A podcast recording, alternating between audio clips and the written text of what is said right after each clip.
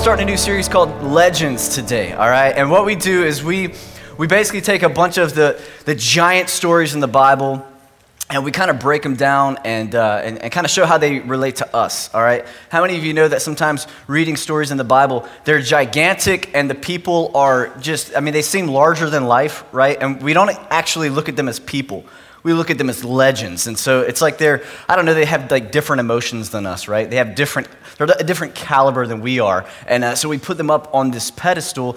And you know what? They're just regular people that did great things, but most of the time it was because they serve a great God, right? And so we're gonna, we're gonna take these stories and kind of break them down. And uh, today we're gonna be talking about Joshua.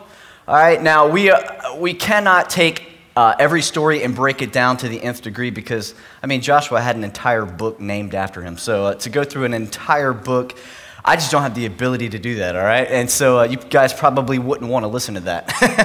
It'd be confusing. So we're going to take Joshua and we're going to highlight some, some big points in his life, okay, and see what we can learn from, from how he went through certain things. And uh, it's going to be really good. So, so this guy named Joshua, his start he was actually born into slavery in Egypt. Okay? And he was also born, uh, and his dad's name was Nun, N U N. Joshua, son of Nun. How many of you know he got dealt a bad hand from the get go? Slavery and a horrible name. All right? So every time that you hear Joshua, you know, uh, it's kind of like my name would be Jordan, son of Van. You know, his first name is actually Van. It's not Pastor, in case you didn't know. Oh, his first name is Pastor last name Van. Nope. son of Van. Be Jordan, son of Van. All right, that sounds better than son of none. All right, it's just every time that they say your dad's name, you're just don't remind me, you know.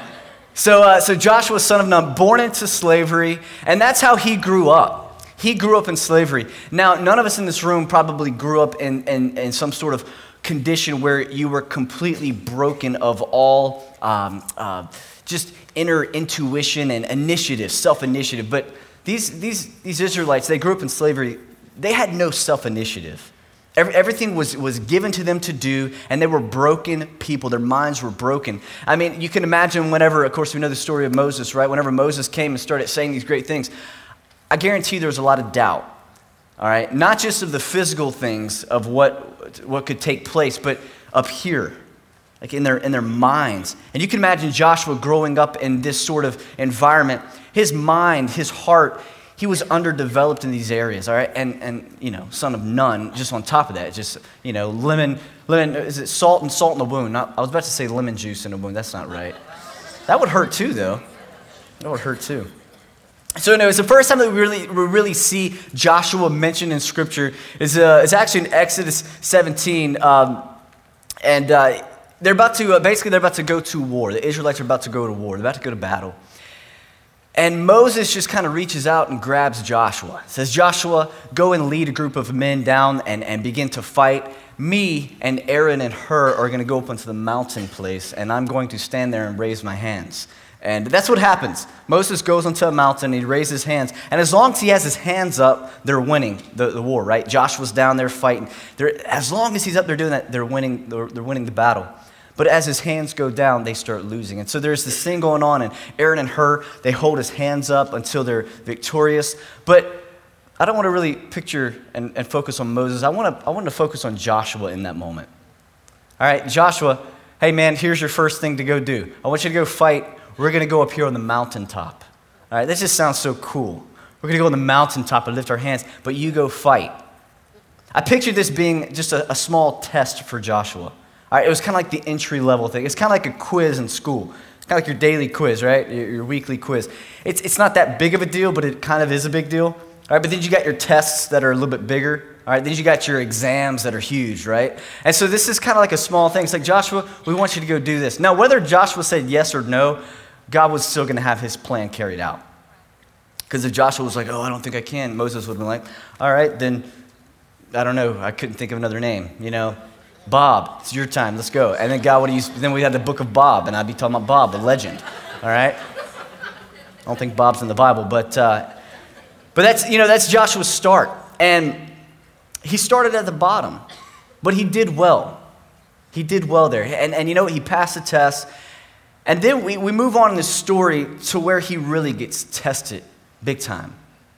This is his second test. And this is where uh, the children of Israel have, have come to the land of Canaan, the place where they are supposed to be, all right, the promised land. And, and Moses sends out spies into the land to see really what's going on. And he sends out 12 of them. Okay, and they go, they go throughout the land and they're, and they're checking things out.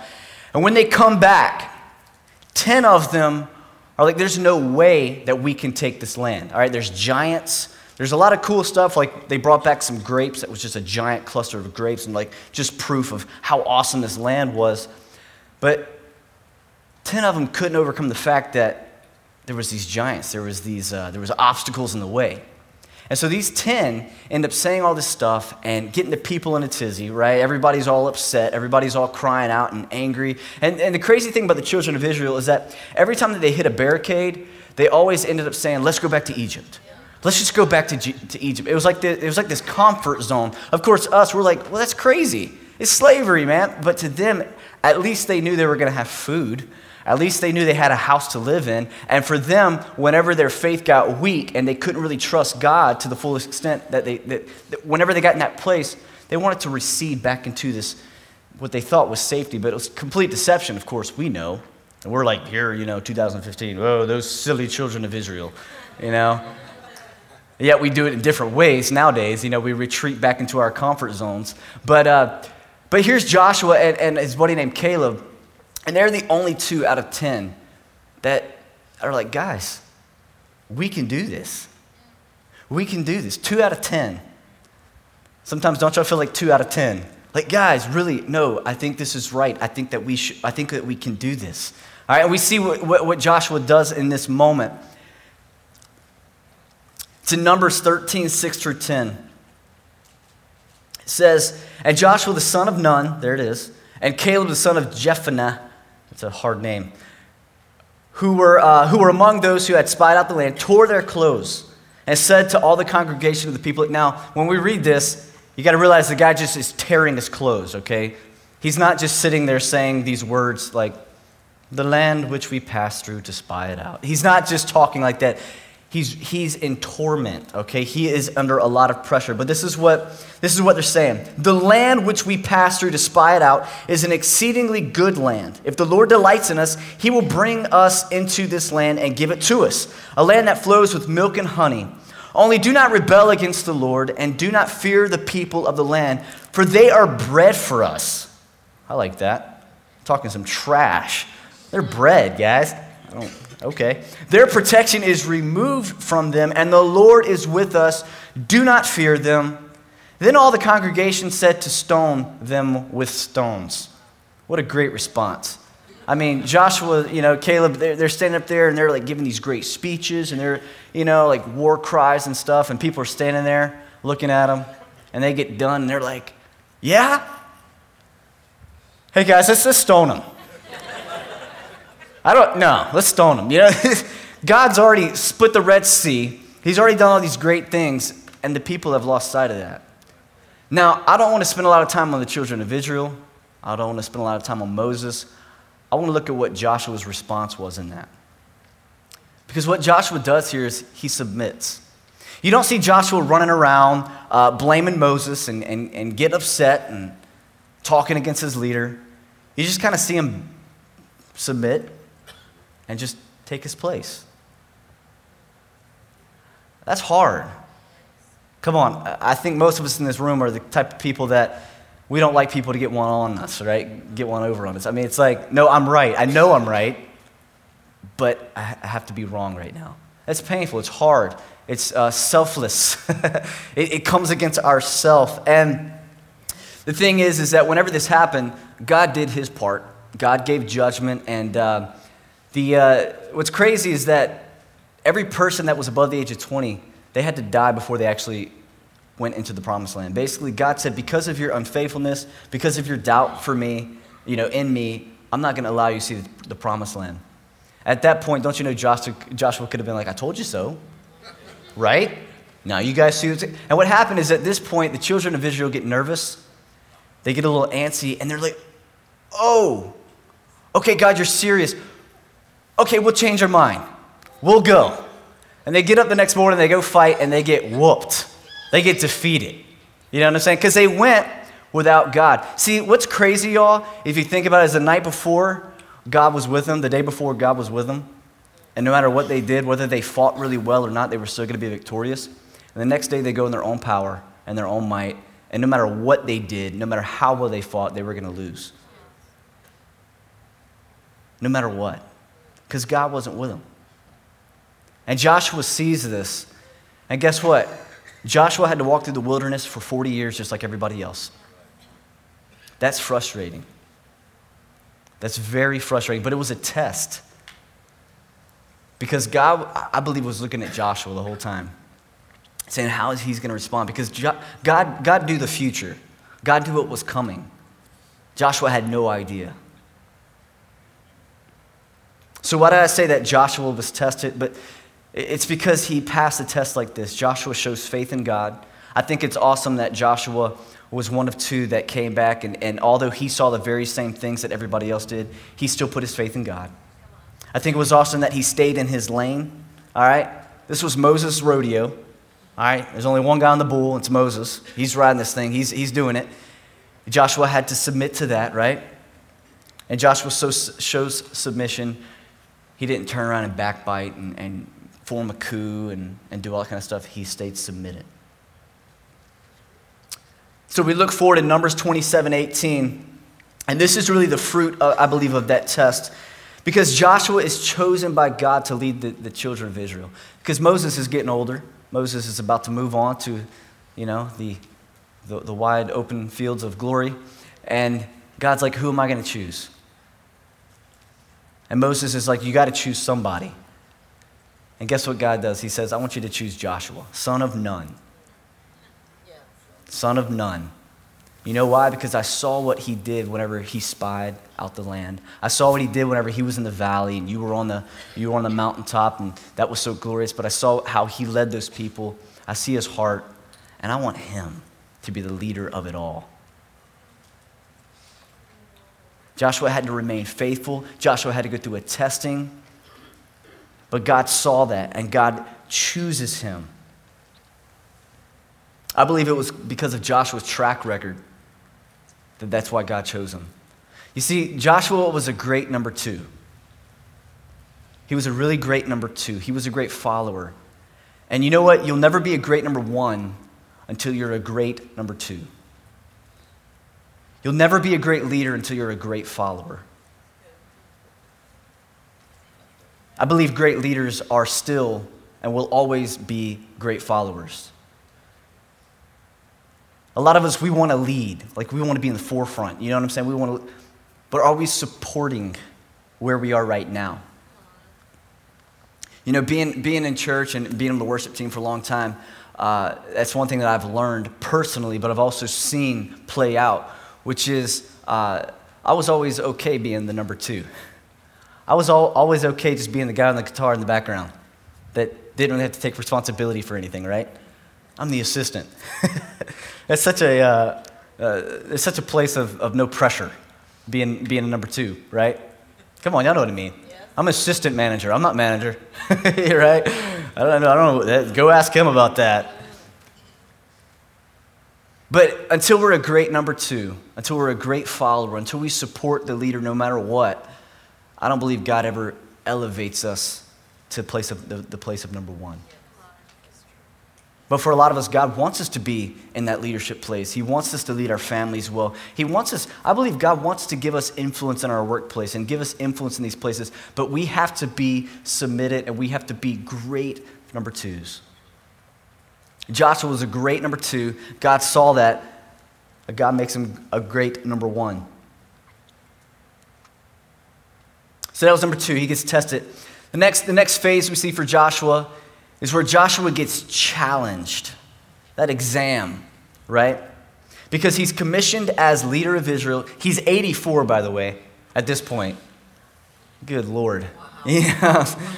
Ah, I mean, we're, we're retired by that point, all right? Don't give me something brand new. God says, here you go. Here's the entire, you know, Israelite army and all the families and all the tribes. Here you go. Here, here it is. It's yours, 84 years old. And the first thing Joshua faces is Jericho, the biggest, strongest, baddest city Okay, Jericho. You can go and you can read stats on Jericho and the wall and, and how huge it was. It was this fortified place. It wasn't like you just walk up and let's just meet in the field. You couldn't touch these people, okay? And that's, that's Joshua's first big challenge. Now, this is funny. I, I think it's funny. I, I see little things in the Bible like this and it just kind of cracks me up. Joshua sends two spies into Jericho. I just got to think that he learned from what happened 40 years ago. He's like, hold on a second. No, I'm not sending 12. Uh uh-uh. uh No. Matter of fact, I'm sending two, and I know these two very well. You know? Actually, I've already told them what to say when they come back. No. But, right? Because he's like, I mean, to me, it's like he saw, he's, okay, he saw Moses where Moses was, right? And he was a number two. And, and Moses, we oughta, we oughta.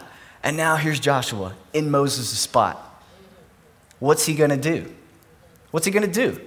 It's your rodeo now, bro. You're on the bull. Let's see, let's see what choices you make. Let's see how you do this thing. I don't think he was going to make the same mistake twice, huh? Joshua 2 23 and 24 says this Then the two men returned. They came down from the hills and passed over and came to Joshua, the son of Nun. Stop saying that, man. Come on. and they told him all that, that had happened to them. And they said to Joshua, Truly the Lord has given all the land into our hands, and also all the inhabitants of the land melt away because of us.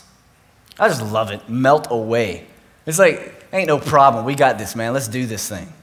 So, you know what they do? Many of us know the story. They go and they do some really weird things. They march around the city a whole bunch of times, which seems kind of useless. For like six days, they just march around the city, come back home, go, you know, have dinner, go to sleep, get back up, do the same thing. And on the seventh day, they go around about seven times. And at the end of the seven times, they shout. And guess what happens? I believe it was like an earthquake came and shook the ground, and the walls of this city that were so big fell down. And guess what they did? They defeated Jericho. Easily. Easily defeated the biggest challenge yet. The difference was that they put all of their faith in God. That was, the, that was basically the only difference between what happened 40 years ago and now. And Joshua was in the lead of that. Now, Josh, uh, God, God did something. God commanded them to kill everything in the city. All right? I'm talking everything. It didn't matter if it was an animal, a person, kill everything and don't take anything. It was all, uh, to me, I look at it like it was like a, a tithe. It was, it was like the first fruits of their labor. And God was like, I want that city. You can have everything else, but not this one. Don't touch it. We see that with Adam and Eve, right? Same type thing. The tree. Don't touch it. Leave it alone. This is mine. You know? So they, they, they, they had this great victory. You can imagine, guys, after 40 years of just, come on, it feels like defeat. You've been going around in circles. You had this giant victory. You know they were partying it up. I mean, it was crazy. I mean, they're just going nuts. Yeah, everybody's just excited. They feel like they're untouchable.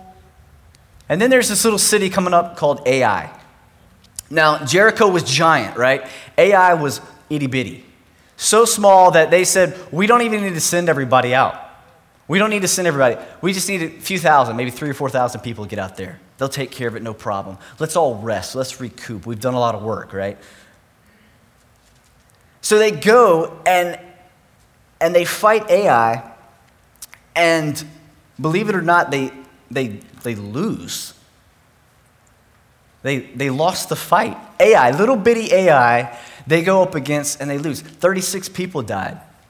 And they were, I mean, they were out, they were just, their mind was blown. Because, I mean, come on. What you just went through at Jericho was nothing compared to where you're at right now. It's easy. But what they didn't know is there's a, a little guy named Achan. There's a guy named Achan that did something that was uh, extremely it was wrong. It violated God's command. And this is, I want to read a, a, good amount of scripture right here that really depicts what's, what's going down right here. It's in Joshua 7. This is where Joshua is crying out to God again, tearing his clothes, right? That's just Joshua's way of lamenting. And so he's down there, he's crying, and this is God's response. And I really love the Lord because this is how I picture him talking to me all the time. Just straight up, just in your face. The Lord said to Joshua, Get up. Why have you fallen on your face? Joshua's like, I, I think we know why, huh? Have you been hearing me? Why have you fallen on your face? Israel has sinned. They have transgressed my covenant that I commanded them. They have taken some of the, the, devoted things. They have stolen and lied and put them among their own belongings. Therefore, the people of Israel cannot stand before their enemies. They turn their backs before their enemies because they have become devoted for destruction. I will be with you no more unless you destroy the devoted things from among you. Get up, consecrate the people, and say, Consecrate yourselves for tomorrow for thus says the Lord, God of Israel, there are devoted things in your midst, O Israel. You cannot stand before your enemies until you take away the devoted things from among you.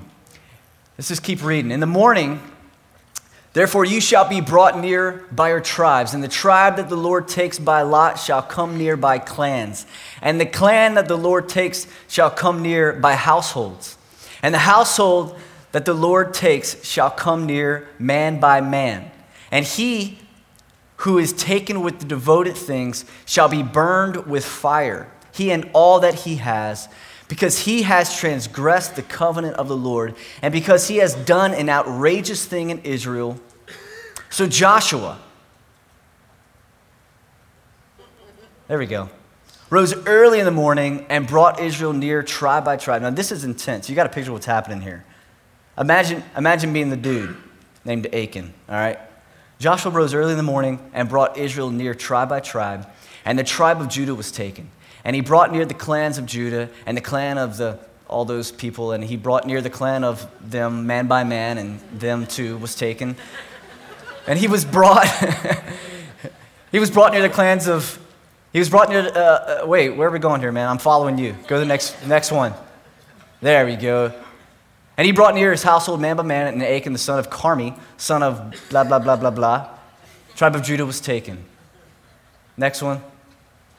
Then Joshua said to Achan, My son, give glory to the Lord God of Israel, and give praise to him, and tell me now what you have done. Do not hide it from me. And Achan answered Joshua, Truly I have sinned against the Lord God of Israel, and this is what I did. And then he tells him what's up. All the guy did was take one robe, about 200 shekels of silver, and a gold bar out of an entire land. He took just like three things. What? In our, in the way that we operate as Americans, right? It wasn't that big of a deal. It wasn't that big of a deal, right? It was like a white lie. It's like a little bitty thing. Out of all the things that that guy Achan probably saw in Jericho to take, it, he really actually did pretty good. We actually would probably give him a star. Hey, man, you only took a little bit. You only compromised just a smidgen. Great job, you know? Y'all know that's the way our, our uh, that, that, we work. It's like we don't measure a lie by, uh, by the fact that it was a lie. We measure it by how big of a lie it was. And that doesn't make any sense in the economy of God. And this is where we see this happening is Achan made a small compromise. And I think it's almost annoying, right, that God would take it out on the entire camp.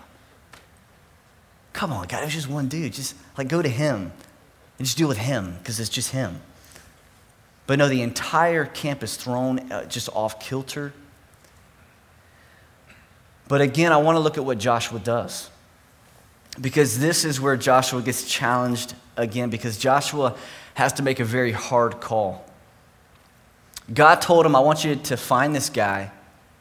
All right, you're going to cast lots and you're going to end up finding this guy. And what I want you to do is, I want you to not only kill him, I want you to burn him, I want you to, to kill his whole family, I want you to burn everything he's got. I want you to wipe him off of the map because of a little bit of compromise. God, he doesn't play games, huh? I mean, it's intense. Again, in our culture and the way that we think, we're like, how could God do this? That seems so severe. Well, Jesus hadn't come yet, right? Jesus hadn't come yet. This isn't the, the area of grace. This was the wrath of God. And this is what the wrath of God looks like with sin. And, you know, just because judgment's delayed doesn't mean that everything's okay. That happens a lot. You know, when I was little, sometimes I'd mess up and disobey or whatever, say about, about 1 o'clock in the afternoon. And my mom would always say this you just wait till your dad gets home. Right? And for the next three to four hours, I was all of a sudden the best kid ever. Oh, you want me to take out the trash? I'll take out all of them. twice. There's no trash in it. I'm still going to take it out because daddy's coming. And like, hopefully she would forget. Hopefully she would forget about it, right? And so it seems like things are going well. Things are good, all right? And then all of a sudden, dad gets home, closes the door, walks in. And you know, come on, how many of y'all been here before? Just, just a few you, right? Your, your dad walks in or whatever, and you're like, okay, maybe she doesn't remember. And so you're like eating dinner, everything's cool, making jokes, everything's fine. And then all of a sudden, mom's like, so dad, today, and they're like, oh God, no, please. Please, no. Dad, today, Jordan, he did this. you know, no, but wait, listen. You know what I'm saying? You're like, all of a sudden, you're, you're, you know, you're like this lawyer coming out and bringing out all the facts and trying to prove your innocence. And, but it was too late. The deed was done, and now the judgment's coming, right? Although it was delayed, it didn't mean that mama forgot. And sometimes that's where we're at. The deed's done. And for some of us, unless we're right with God, unless there's repentance in our life, just because judgment's delayed doesn't mean that, that God's forgotten. And that's a reality that we have, to, we have to accept and know and realize. God says we have to give account for everything that we do. It's not always based upon whether or not we get caught or corrected or disciplined for it. God sees. Achan thought he was cool. He thought he was okay. He stole a few things that didn't really, nobody's going to miss. They all had to leave it there anyway. He hid it under his tent, and the only person was God that knew. That was it. He thought he was clean, thought he was good. It was just a little bit of compromise. So, what they did there is they ended up taking about 30,000 people and they went to Ai and they ended up defeating Ai after they had taken care of Achan and taken care of that. But again, think about Joshua. I don't think that Joshua loved doing that. But you know what it was? It was just another level of another challenge, another test that God was seeing. Do you really have what it takes? Can you make the hard call, the tough decision? And he did. And because of that, Israel did great things, and Joshua was remembered as a great leader. But what if he would have compromised with Achan? What if he would have been like, ah, this one's a little too much, God? What would have happened? We don't know. We have no idea. But Joshua was faithful. He remembered the, the, the promises of God. He always did. All throughout Scripture, you just see, he's just like, God said this, so we're going we're going to be okay. And he put his whole faith in God. And because of that, he was successful, he was blessed, and he did great things. So I want to wrap up with three, three questions.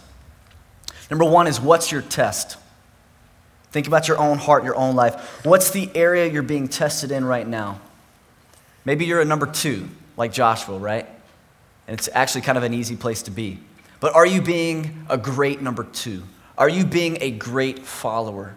Whether it's church, are you being a supportive member, a supportive follower of Christ in the way that you operate in the body of Christ? In your job, are you a great assistant manager? Are you a great employee? In your marriage, are you a great supporter of your family? Are you helping build your family or are you tearing it down? Young people, this is huge. Young people, you have such a responsibility in your family to help keep things settled and peaceful. Sometimes mom and dad are, are, are, fine, but it's the kid that's going nuts and causes the issues, and, and they're like, we don't know what to do. Sometimes it's the other way around, all right?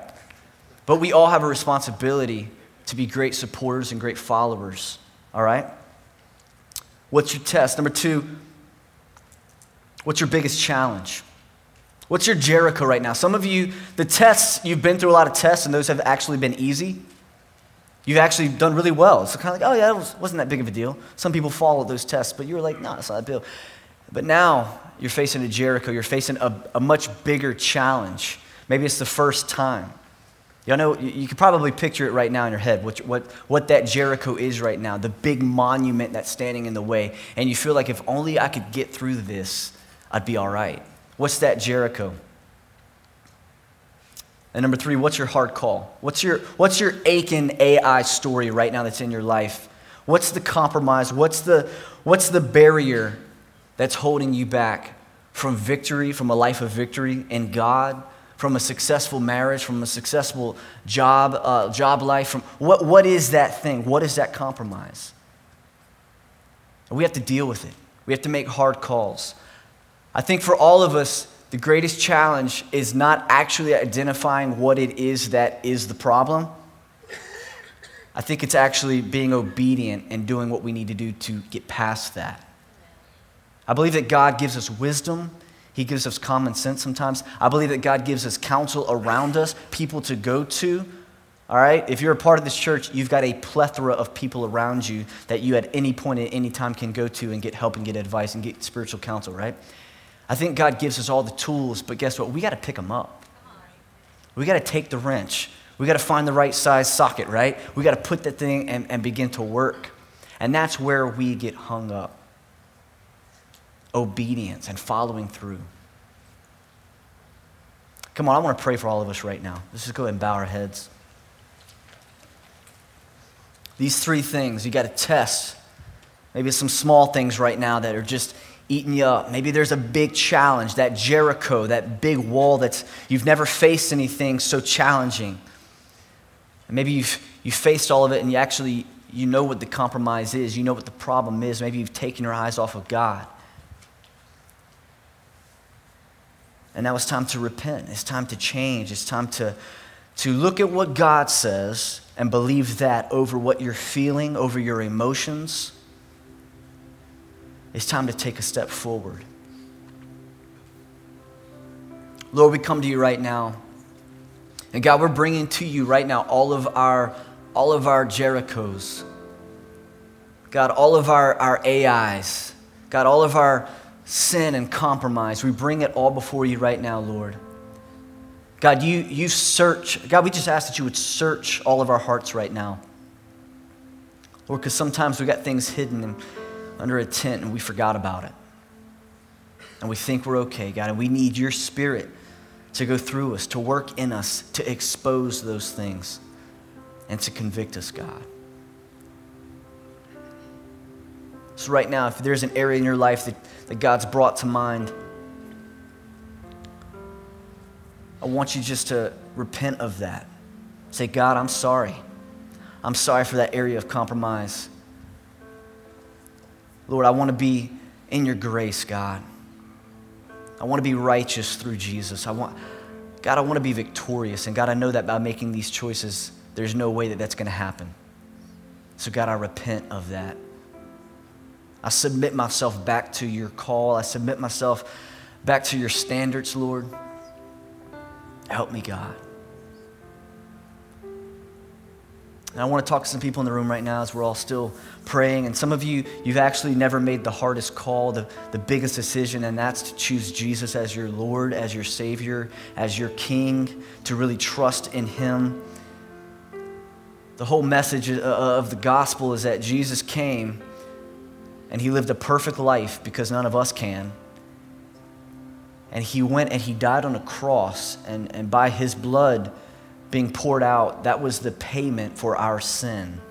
Because all throughout Scripture, it was all about pure blood and pure sacrifice being the payment for iniquity. And Jesus died to pay that price so that we could sit in a room like this and, and feel His presence and, and feel His conviction and respond.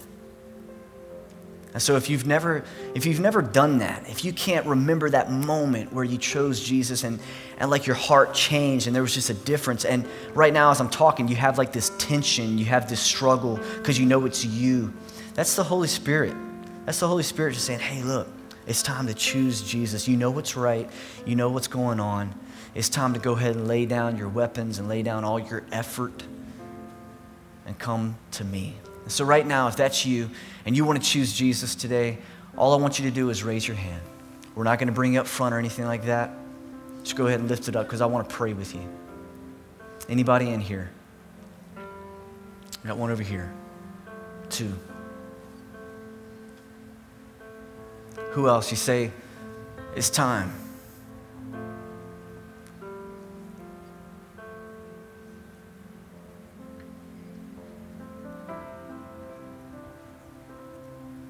I'm going to say a prayer right now. And as I pray, I want you to put yourself